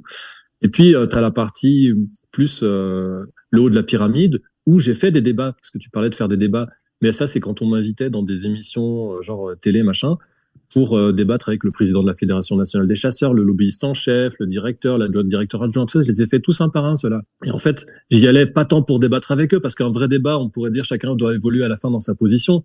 Mais eux, ils défendent une activité, ils défendent leur propre intérêt. Hmm. Moi, j'essaie de- d'apporter des arguments pour faire évoluer, mais eux, ils défendent vraiment complètement leur propre intérêt. C'est la définition d'un lobby, l'intérêt d'une pratique de récréative. Et donc, ils vont pas être dans le débat. Donc, à mon sens, le débat à ce stade-là, il sert à rien. Et ça veut dire qu'il faut pas discuter. Mais le débat, dans la définition du débat où on se dit euh, de façon intelligente entre plusieurs personnes, on essaye d'a- d'évoluer sur un sujet, là, là, ça peut pas fonctionner comme ça. Donc en fait, par exemple, euh, pour te dire, quand j'ai débattu sur euh, sur BFM ou autre ou des trucs comme ça avec euh, les représentants du lobby de la chasse, à chaque fois ils avaient leur petite fiche sur moi avec que des fakes sur moi pour dire euh, ouais Rigaud il a fait ci, il a fait ça, des trucs faux, Hmm. mais euh, pour occuper l'espace parce qu'ils s'attaquent plutôt à la personne vu qu'ils ont pas d'argument. oui ils veulent te Donc, euh, discréditer comme ça tout ce qui sort de ta bouche n'a plus aucune valeur Exactement. C'est la stratégie. euh, on attaque le messager quand Ouais. quand on n'a pas d'argument face sur le message quoi. Hmm. Donc, euh, moi, j'ai pas plaisir du tout à débattre avec des chasseurs dans le sens où je vais pas le faire changer d'avis lui. Ce que j'essaie de faire, c'est quand on m'invite quelque part, d'apporter des arguments. Alors souvent à la télé, quand quasiment à chaque fois qu'on m'a invité pour parler de chasse à la télé, c'était parce qu'ils voulaient organiser un débat avec un représentant de lobby de la chasse. Donc j'y vais, mais c'est pas pour le plaisir de débattre, puisque je sais que ça sera pas un débat. C'est plutôt pour profiter de cette opportunité pour amener dans le, dé- dans, mais dans le vrai débat public, pour amener Ouais. aux gens qui regardent des arguments. Mais moi, personnellement, euh, j'avoue que je vais pas débattre avec le chasseur du coin parce que j'y vois pas d'intérêt. Lui, peut-être il est cool ou pas, parce qu'il y a plein de chasseurs qui sont hyper euh, hyper sympas en fait euh, quand tu parles avec eux en, dehors du moment de la chasse. Mais simplement, ça m'est égal de le faire changer sa position à lui. Moi, je voudrais que politiquement, on arrive à, à ce qu'il y ait suffisamment de citoyens qui comprennent vraiment c'est quoi la réalité de la chasse pour que ça ait une importance pour eux, et qu'après ils, ils, bah, ils fassent pression directement ou indirectement par les urnes ou autres sur les représentants politiques Hmm. pour que des décisions soient prises venues d'en haut pour, par exemple, interdire telle ou telle pratique de chasse. Et c'est vraiment ma stratégie, qui est une stratégie qui est complémentaire sûrement avec plein d'autres. Mais ma stratégie, c'est montrer le réel de ce qu'est la chasse, apporter des arguments, donc par des vidéos faites sur le terrain, par des livres où euh, je détaille vraiment sur de longues pages tout l'argumentaire avec les, sources bibliographiques et tout et tout. Et puis apporter ça dans le débat public, et puis faire en sorte que les gens soient informés de ça, que pour une fois, on parle de la chasse autrement que par un reportage à la euh, feu Jean-Pierre Pernaud sur euh, le dimanche midi à la chasse euh, où c'est trop cool entre potes, et pour qu'on ait vraiment un truc de fond, et que les politiques, à la fin, bah, ils se disent c'est important pour les gens de s'intéresser à l'écologie ou bien-être animal, pour de vrai sur la chasse et donc on va prendre des mesures pour interdire telle ou telle pratique de chasse. Voilà, c'est en tout cas ma stratégie. Et du coup, euh, toi qui as, as quand même abordé énormément justement toutes ces techniques de chasse, moi j'ai appris ce que ce qu'était euh, la chasse à la glu grâce à toi, ce qui est absolument horrible. Je pense aussi à la chasse au canard où tu as un appât avec une canne qui crie pour attirer les canards et pour qu'on les tue. Est-ce qu'il y en a d'autres comme ça, d'autres pratiques de, de, chasse? Tu vois, profitons de ce podcast justement pour sensibiliser les gens qui nous écoutent. Alors il y a plein de pratiques de chasse euh, vraiment hyper variées, des trucs qui maintenant sont un petit peu plus connus, mais qu'on connaissait pas encore, enfin, que, que, beaucoup de gens ne connaissaient pas encore. Genre le déterrage des blaireaux, c'est considéré comme une forme de chasse. Alors c'est une chasse sans fusil, on peut dire, c'est cool, c'est hyper écolo ou à l'ancienne. Où, en fait, on, les blaireaux sont des animaux qui vivent dans des terriers très complexes, qui sont essentiellement nocturnes. Ils se réfugient là-dedans quand ils se sentent en danger. Et eh bien les types vont aller creuser euh, pour euh, bloquer les, les blaireaux dans un coin qui sont qui sont bloqués par le fait qu'on envoie aussi des petits chiens type fox terrier à l'intérieur on, on, déterre ces animaux en fait qui sont réfugiés dans leur en fait leur maison souterraine, un truc de hobbit euh, spécial blaireau. En fait, ils attrapent avec des pinces et ils les massacrent comme ça. Par exemple, c'est une forme de chasse parce que c'est une tradition. À quoi ça sert? Mais strictement à rien. Personne mange de blaireau, ça, ça se mange pas. Même les, les, plus viandards des viandards, ils mangent pas de blaireau, donc euh, ça sert strictement à s'amuser. Euh, il y a y a il y a toutes les chasses au gibier, comment on dit au gibier d'eau avec des appelants. Donc ce que tu disais Anso, où les types utilisent des des animaux parfois d'élevage qui sont attachés pour attirer d'autres, leurs congénères sauvages sur lesquels on tire. Il y a des chasses, euh, comment dire, la même chose avec des pigeons ou dans des palombières, pas mal dans le, dans le sud-ouest aussi, où en fait on utilise des pigeons qui sont attachés pareil avec un petit fil qu'on met en haut d'un arbre, qu'on sur une petite plateforme sur laquelle on tire avec un fil, avec tout un système de, de poulies assez perfectionné finalement, pour faire bouger la plateforme sur laquelle est attaché le pigeon, ce qui fait que le pigeon il est un peu déséquilibré, il bat des ailes. Donc les pigeons migrateurs qui passent au-dessus ils voient bouger le pigeon, ils se disent ah il y a un pigeon en bas, ça doit être safe, la place est tranquille. Hmm. Donc je vais me poser, faire une halte migratoire. Le pigeon, ça se trouve, il a déjà fait 3000 km de migration, il est crevé, il se pose là et pile en face du type qui est dans sa petite cabane et qui tire dessus. Ouais. En fait, c'est assez infini le nombre de les modes de chasse. Là, là, il y a un peu un revival de la chasse à l'arc depuis quelques années qui est présenté comme plus écolo. Soit-disant, c'est plus proche de la nature, ça fait moins souffrir les animaux et tout, mais pas hmm. du tout. C'est un carnage parce que les types euh, parfois se, se prennent pour euh, Robin des Bois ou je sais pas qui, euh, c'est qui les archers célèbres, bon je sais plus, et qui en fait euh, savent pas bien viser, donc tu as des animaux qui se travaillent avec des flèches, enfin qui ça, ça, ça traîne sur du. Il, il y a un truc qui est assez peu connu, et alors c'est dégueu, hein, pardon d'expliquer ça maintenant, mais euh, qui est le, le fait que il y a une partie des, des chasseurs qui sont spécialisés dans la récupération des animaux blessés. Donc on peut se dire, bah, c'est cool, au moins ils vont rechercher les animaux blessés, ils vont pas les laisser agoniser lamentablement au fond d'un fourré. Et du coup, comme eux-mêmes, ils relatent un peu leur, euh, leur activité, leurs exploits, mais ça permet d'avoir une source pour euh, montrer le fait qu'il y a énormément d'animaux blessés à la chasse. Hmm. Par exemple, ces, ces chasseurs-là, ils entraînent leurs chiens à suivre des pistes d'animaux blessés. Et c'est là qu'on se rend compte que même à la chasse dite euh, normale, la chasse de base, type avec un fusil qui tire sur un sanglier, un chevreuil, un cerf, en fait, il y a plein d'animaux qui se prennent une balle dans le ventre, dans le, dans le, dans le museau, dans une patte, et qui survivent pendant des heures, voire parfois des jours, qui se traînent sur plusieurs kilomètres et qu'on retrouve quand euh, le chasseur en question a fait l'effort de les retrouver ou d'appeler quelqu'un qui est spécialisé avec son chien de chasse spécialisé dans la recherche d'animaux blessés mmh.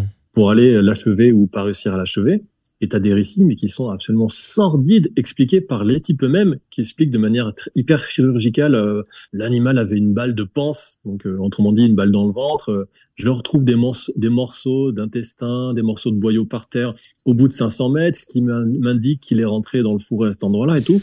Et ça, c'est eux-mêmes qui l'expliquent dans leur petit réseau spécialisé. Alors souvent, nous, on arrive à avoir ça en s'infiltrant dans ces milieux-là pour avoir ces récits-là des chasseurs qui parlent entre eux Hmm. parce que c'est pas très reluisant, donc il le explique pas forcément euh, de façon publique. Mais en fait, ce qui est terrible, c'est que même les modes de chasse, le plus basique, où on se dit au moins avec un fusil on tue proprement.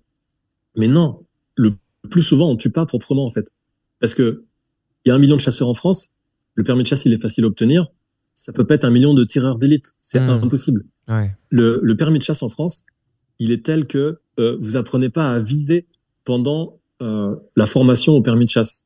Ça paraît un truc, ça paraît fou. Et on apprend des règles de, de sécurité vraiment basiques. Genre, euh, il lance un, enfin, ne pas tirer sur son voisin parce qu'en fait, malheureusement, beaucoup d'accidents de, chasse, comme on dit, de, de chasseurs, de gens tués à la chasse, c'est souvent des chasseurs qui sont tués par d'autres chasseurs parce que le type les a pas vus, il a tiré à côté. Donc, on apprend à pas tirer sur son voisin quand on est aligné sur un rang comme ça lors d'une battue. Euh, avec un angle à respecter euh, pour pas euh, que son fusil soit vraiment trop dirigé par, vers son voisin. Bon, on mmh. apprend des choses comme ça. On, on apprend à tirer euh, avec un, un disque en fait qui part comme dans le, le, le pigeon, enfin le ball trap. Ouais. Quand c'est euh, telle couleur, tu as le droit de tirer parce que c'est une espèce chassable. Quand c'est l'autre couleur, t'as pas le droit de tirer parce que c'est une espèce protégée. Donc, ok. Mais par contre, savoir viser, on n'apprend pas. Il n'y a pas de cours pour savoir viser. Ouais. Ce qui fait qu'un million de personnes qui ont actuellement leur euh, permis de chasse en France euh, actif, validé. C'est pas possible qu'un million d'entre eux soient spontanément hyper forts au tir, en fait. Et, en plus, le mode de chasse le plus souvent utilisé euh, pour les, les grands mammifères, c'est la battue. C'est-à-dire qu'on on fait sortir euh, les animaux, par exemple, d'un bois avec des chiens ou des rabatteurs. On a tous vu ça dans les campagnes où, du coup, sur les routes, il y a des types alignés en orange qui Mhm. attendent, en fait, que l'animal sorte. Du coup, le sanglier en question ou, ou le cerf, il est en train de s'enfuir pour sauver sa vie. Du coup, il court à pleine vitesse. Il zigzague entre les machins. Et c'est là qu'intervient le chasseur qui doit viser sur un animal qui court à fond la caisse En zigzagant en plus. Donc, en zigzagant un- face à un, un ch- un chasseur qui n'a jamais appris à viser. Donc c'est obligé qu'il y a plein d'animaux blessés en fait, même si le chasseur il est de bonne volonté. Ça, je pense, c'est important à se rendre compte, c'est que il y a plein de chasseurs, leur plaisir c'est pas de blesser des animaux. Autant on disait tout à l'heure, les chasseurs ils veulent forcément tuer des animaux, c'est le principe, parce qu'en plus ils dépensent de l'argent, du temps, de l'énergie pour ça. Donc euh, personne les oblige à payer le permis de chasse, à Mhm. payer euh, tous les accessoires, le fusil machin, les balles. Mais, mais par contre, je- pense que beaucoup d'entre eux sont pas des gros psychopathes qui font plaisir, à- qui ont plaisir à torturer des animaux. Ils veulent tuer des animaux, mais même quand ils essayent de faire au mieux, entre guillemets, au moins mal, de tuer au plus vite possible, ben souvent c'est juste pas possible en fait, on peut pas. Donc, ça génère de la souffrance, ce qui fait que même les modes de chasse censés être les plus, les moins cruels, le sont énormément. Mais il y a des modes de chasse qui, c'est vrai, sont plus frappants parce que c'est un côté complètement euh, absurde. La chasse à la glu, enfin, Mhm. badigeonner de la colle sur une baguette, euh, attendre que l'oiseau se pole dessus et puis ne, il peut plus s'enlever. Du coup, on vient avec du, du white spirit, du détergent pour le décoller. Pour en faire quoi? Bah, Le remettre dans une cage pour attirer les autres oiseaux qui vont à nouveau se coller comme ça. Hmm. Et c'est quoi le sens de ce truc? Donc euh, avant, le sens, il pouvait y en avoir un, c'était de bouffer tout simplement. Dans des contrées ou des Ouais. époques où il n'y avait pas grand-chose à manger, donc on, bah, on essayait de choper ce qu'il y avait, et ça peut tout à fait se comprendre. Peut-être moi je l'aurais fait euh, il y, a, il y a cinq siècles, je sais pas. Mais là, ce sera rien. Donc les modes de chasse basiques sont hyper cruels, hyper violents, génèrent vraiment énormément de souffrance, même quand les chasseurs sont de bonne volonté. Et en plus, il y a tout un cortège de petites pratiques comme ça. euh. Mais alors, le côté positif, c'est que quand même, certaines ont été interdites. Par exemple, il y avait la chasse à la, à la pierre tombante, un truc de temps de d'homme des cavernes, quoi, où en fait on mettait euh, des petites baies par terre avec une, une pierre plate posée dessus en équilibre tenu par une petite euh, baguette. Quand l'oiseau venait en dessous, il passait, ça bougeait la baguette, ça- la pierre tombait, ça écrasait l'oiseau. C'est une forme de chasse qui était encore légale il y a quelques années dans certains départements Mhm. sous l'argument de la tradition. Ça, finalement, ça a été interdit.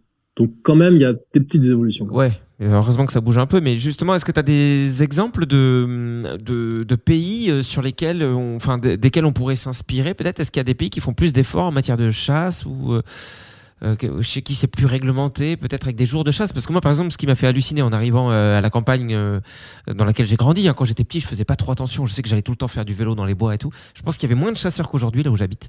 Là, je peux pas quoi. Là, je sais que de, ça a commencé euh, il y a, y a, je sais pas combien de semaines. Euh, et, et ça va durer là jusqu'à jusqu'au printemps. Euh, euh, ça, ça tire de partout et il n'y a pas de jour off quoi. Je pensais qu'il y aurait des jours off, il Mm. n'y a pas de jour off. Donc euh, tu peux avoir tous les jours des pa pa pa et moi des fois je dis à mes enfants non, ne restez pas dans le jardin parce qu'on est en lisière de forêt et que j'ai pas du tout confiance. Donc bref, euh, tout ça pour dire est-ce qu'il y a des endroits euh, où c'est un peu plus réglementé ou des pays desquels on pourrait s'inspirer? Alors déjà, la chasse, elle est vraiment présente dans à peu près tous les pays du monde. Euh, la chasse, euh, disons récréative, mais avec vraiment plusieurs niveaux. Et C'est vrai que la France, on est quand même euh, très très haut dans le, très très haut level de de nombre de jours de chasse, d'espèces chassables, qui est vraiment euh, le nombre. Par exemple, le nombre d'espèces chassables en France, c'est le plus élevé d'Europe euh, largement, alors qu'il n'y a pas en France le nombre d'espèces euh, le plus élevé d'Europe. Ouais. Et il y a des pays où c'est moins pire, mais où la chasse reste quand même autorisée avec des permis de chasse vachement plus difficiles à obtenir. Par exemple, l'Allemagne. Il il y a plein de chasses en Allemagne. Mais le permis de chasse, il est plus difficile à obtenir. Il y a vraiment un cours sur le maniement des armes et tout.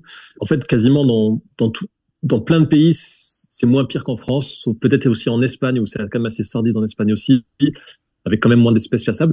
Mais des jours sans chasse, il y a plein de pays qui, euh, qui l'ont acté. En Italie, par exemple, où il y a, il y a un ou plusieurs jours par semaine. Dans tout le pays, tu sais qu'il n'y a pas de chasse. Jamais. Bah, ça me paraît Ça, même- hyper Ouais, logique, aussi, quoi. Enfin, je veux dire, quand- que tu sois d'un camp ou de l'autre, trouver un compromis, que tout le monde soit content, bah, ça devrait déjà commencer par ça.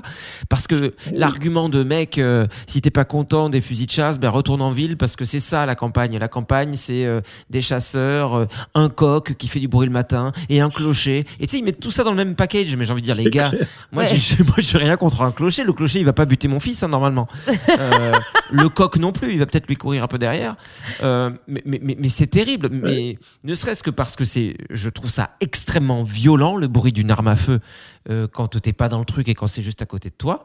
Et puis c'est pas du tout agréable, quoi. Moi, je me, je me verrais pas déjà, euh, je sais pas, euh, mon fils le jour où il a 14 ans, s'il fait tourner sa mobilette euh, à fond dans le jardin parce qu'il est en train de bricoler ou je sais pas quoi, je vais lui dire, écoute, on n'est pas tout seul, il y a des voisins, calme-toi. Enfin, tu, tu, tu sais que tu vis quand même en société, même à la campagne où les voisins sont un peu plus loin. Euh, bah, tu fais attention aux autres. Euh, tu as l'impression que le, le, chasseur, en tout cas, comme je le ressens, a un espèce de passe-droit qui fait qu'il peut venir en bas de ton jardin, tirer, et puis Eh, c'est bon, je suis pas tourné vers ta maison, je suis dos à ta maison.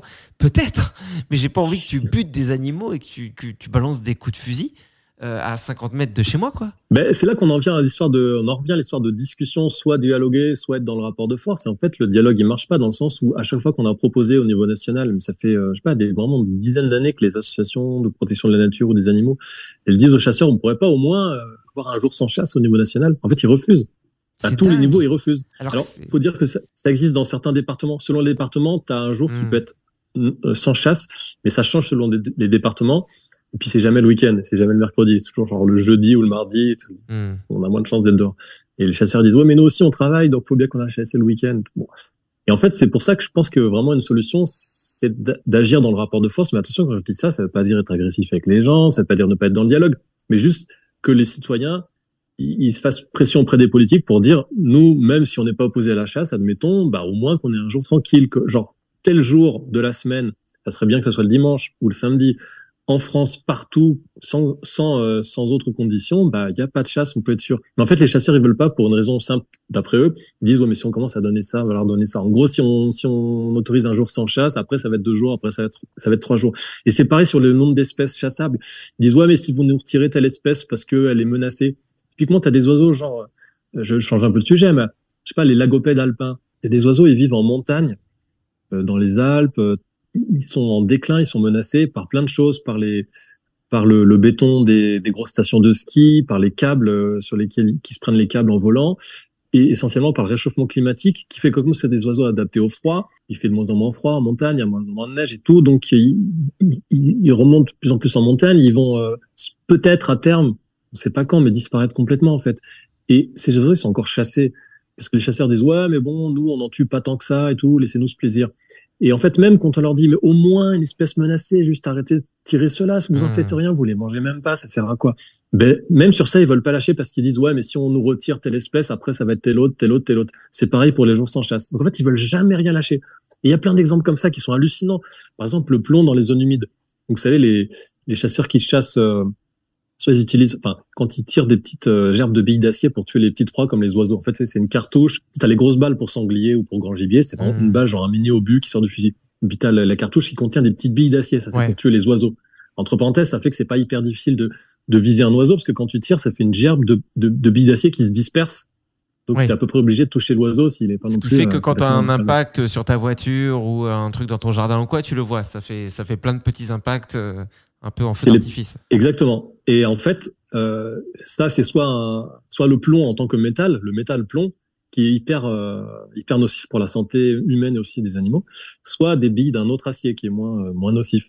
Et en fait, euh, il se trouve que euh, dans les zones humides, sur les marais et tout, le plomb, depuis quelques années, le métal du plomb est interdit, donc ils sont censés utiliser de l'acier. Mais en fait, Là, il y a, une, il y a quelques, depuis quelque temps une réglementation européenne qui va se mettre en place. Je passe le détail, mais pour élargir un tout petit peu, genre pour dire, OK, on, on arrête d'utiliser le plomb, pas seulement tout près, mais on rajoute, je sais plus combien de dizaines de mètres simplement autour des zones humides. C'est pour des raisons liées au fait que le plomb, il est ingurgité par les canards qui, du coup, se rendent malades et du coup, les charognards animaux qui mangent les canards malades, eux-mêmes, ils, ils, ils meurent, etc., etc. D'accord. En fait, ça, en, en fait, il y a, il y a, disons, une, une proposition de, de loi, un truc qui va se mettre en place pour un peu mieux protéger les zones humides et les animaux de ces endroits-là en disant, on pourra encore chasser, mais vous utiliserez des billes d'acier et pas seulement de plomb. Donc, on dit quand même petit changement, petite évolution positive. C'est pas non plus la fin du monde pour les chasseurs. Il C'est faut sûr. toujours continuer à tirer. En fait, eux, ils disent clairement, le lobby de la chasse, c'est leur parole officielle. Non, on veut pas. Parce que ça nous, en, nous embête, parce qu'il va falloir qu'on, éventuellement, qu'on change de fusil pour avoir des fusils plus adaptés. Non, on veut pas. En fait, ils s'accrochent à tout. Dès que tu essaies d'obtenir une petite avancée pour l'intérêt général, ils refusent absolument. Ouais, c'est, ça me paraît, en tout cas, là, c'est bon, c'est difficile de parler de ça sans avoir un chasseur en face qui peut contre-argumenter, mais ça me paraît difficile à défendre ce point de vue-là. Euh, parce que c'est- en raisonnant comme ça qu'on n'a aucune évolution dans le monde et qu'on se dit non, non, on va pas donner le droit de vote aux femmes parce que au début c'est les femmes et puis après ça va être les enfants et puis quoi? Puis après les chats aussi vont voter? Non, non. Enfin, non, mais, puis même, de base, je trouve que de. Enfin, tu vois, ce que tu ne manges pas, tu le chasses pas déjà, alors à la limite. Parce que. Tu vois, par exemple, mon père qui est chasseur, il peut chasser le sanglier. Je sais qu'ils se partagent la viande, ils en font quelque chose. Enfin bon, à la limite. Enfin, Ils en vois, font des bijoux des fois. Hein. T'as des, Non, des boucles d'oreilles en pâte de sanglier qui je- sont magnifiques. Je, je, je, je suis pas du tout pour, hein, tu vois, mais c'est juste qu'à la fin, bon, bah, il y a un truc, euh, tu vois, ils, ils se partagent de la bouffe et ils font bouffer leur famille. Bon, ok, ça, ça peut être un argument.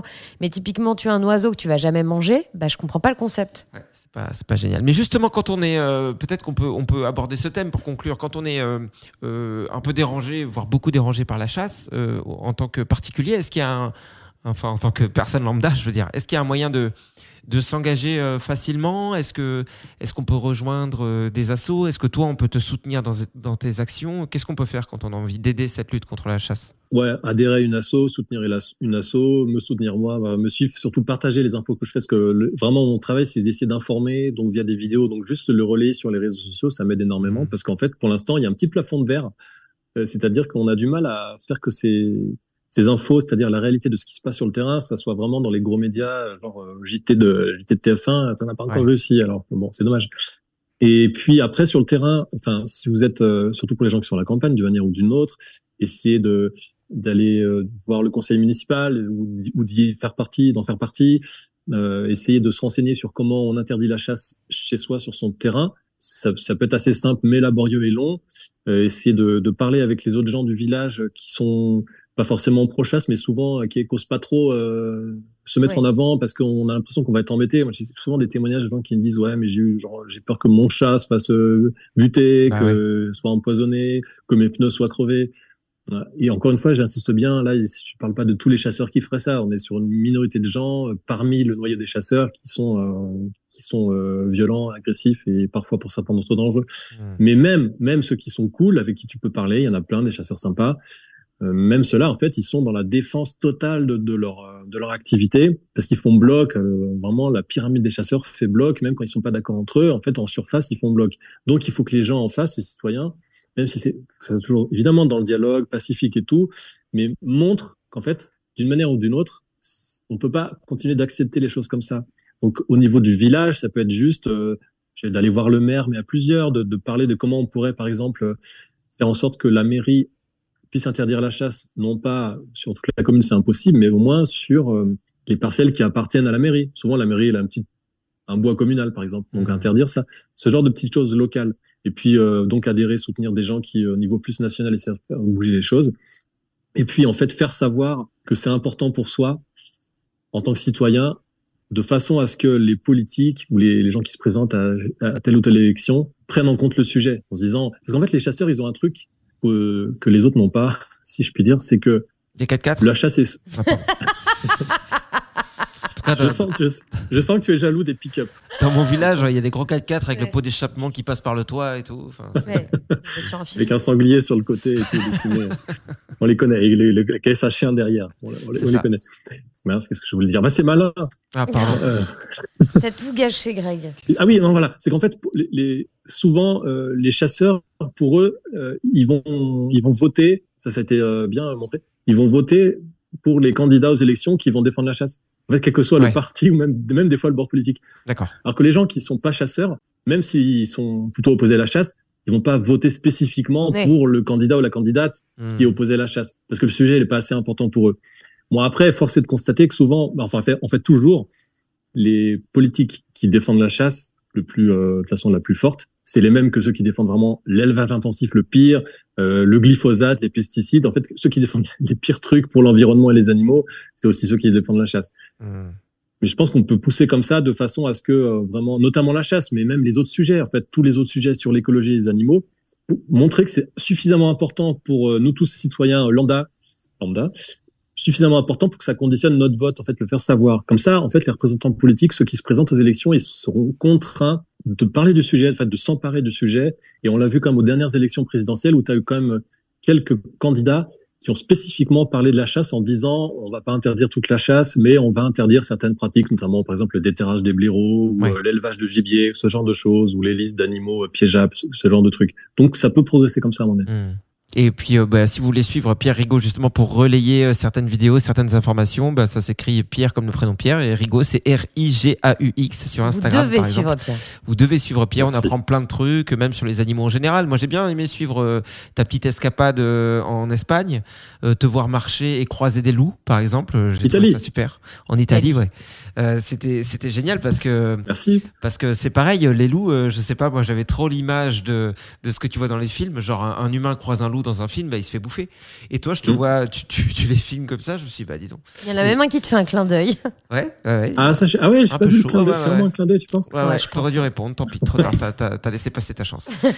Mais en tout cas, ça nous permet d'apprendre comment ça se passe, la cohabitation avec les loups euh, en Italie, et puis euh, le contraste avec la France, tout ça, c'est super intéressant. Donc vraiment, suivez bah, Pierre Rigaud sur les réseaux sociaux. Et puis merci à toi, euh, parce que je sais que tu as beaucoup de de, enfin, un emploi du temps euh, très chargé. Euh, d'après euh, certains commentaires, tu dois aller te faire tut, le tut par tut. Donc, on va pas te retenir. J'ai mis dans mon agenda, de toute façon, ça. Hein. Donc on va pas bah, merci beaucoup à tous les deux, c'est super. Ouais, merci énormément Pierre. C'est toujours un plaisir d'échanger avec toi et c'est surtout un plaisir d'avoir des gens comme toi euh, qu'on peut suivre euh, pour, euh, pour nous montrer des choses, pour nous inspirer, et puis aussi des fois pour nous montrer qu'on n'est pas seul, qu'on n'est pas fou dans nos convictions et dans ce qui nous tient à cœur. Et, voilà, merci pour tout ce que tu inspires en tout cas. Et eh ben, je vous retourne le compliment. Merci, c'est super. J'adore l'idée de votre petit virage de parcours professionnel. Ah bah c'était plutôt un gros virage là, Pierre. Gros on peut pas. Gros virage. Épingle à cheveux. Ouais, là on a pris quand même la falaise. Hein. Disons qu'à Paris, on pouvait pas aller à la chasse. Ça c'est vrai Alors que maintenant, ça fait plaisir. Ouais, mais merci beaucoup. merci, euh, merci à toi, Pierre. On te remercie beaucoup. Et on se dit à bientôt, peut-être. On sait pas. Merci à vous. Bah, à bientôt, mais je l'espère. Pour un prochain podcast sur un prochain thème. Peut-être le tuning. On verra. on changera. Ah, le tuning, c'est ma deuxième passion. Absolument bien, bien joué. On fera mulot et, tuning. Voilà, le titre. merci beaucoup, Pierre. À bientôt. Merci à vous. Merci à vous tous de nous avoir euh, suivis et sachez que vous pouvez nous soutenir. Ça se passe sur Tipeee, T-I-P-E-E-E. E. Vous allez sur le site, vous tapez le plein de sens et vous pouvez euh, bah, nous donner 1 euro, 5 euros, 10 euros, 100 euros, 1 milliard de dollars, comme vous voulez. Euh, ce qu'il faut savoir, c'est que vous êtes notre seule source de revenus. Donc bah, notre avenir est entre vos mains. Merci par avance. Et merci par retard aussi pour ceux qui nous ont donné, à qui on n'a pas dit merci. Et bien à vous. À vous également. Au revoir. Cordialement. Ah oui, je l'avais oublié lui. Je l'oublie tout le temps, cordialement. Hey, it's Paige DeSorbo from Giggly Squad. High quality fashion without the price tag. Say hello to Quince. I'm snagging high-end essentials like cozy cashmere sweaters, sleek leather jackets, fine jewelry, and so much more. With Quince being 50 to 80% less than similar brands. And they partner with factories that prioritize safe, ethical, and responsible manufacturing. I love that. Luxury quality within reach. Go to quince.com slash style to get free shipping and 365 day returns on your next order. Quince.com slash style. Hold up. What was that? Boring. No flavor. That was as bad as those leftovers you ate all week. Kiki Palmer here, and it's time to say hello to something fresh and guilt-free. Hello Fresh. Jazz up dinner with pecan-crusted chicken or garlic butter shrimp scampi. Now that's music to my mouth. Hello Fresh. Let's get this dinner party started. Discover all the delicious possibilities at hellofresh.com. Want truly hydrated skin? Meet Osea's Body Care Breakthrough Hyaluronic Body Serum. It's clinically proven to increase hydration by 161%. It's lightweight, fast absorbing, and delivers 24 hours of hydration for silky smooth skin without any sticky afterfeel. Treat your skin to clean, vegan skincare from Osea. Get 10% off your first order with code SUMMER at OseaMalibu.com. That's O S E A Malibu.com code SUMMER.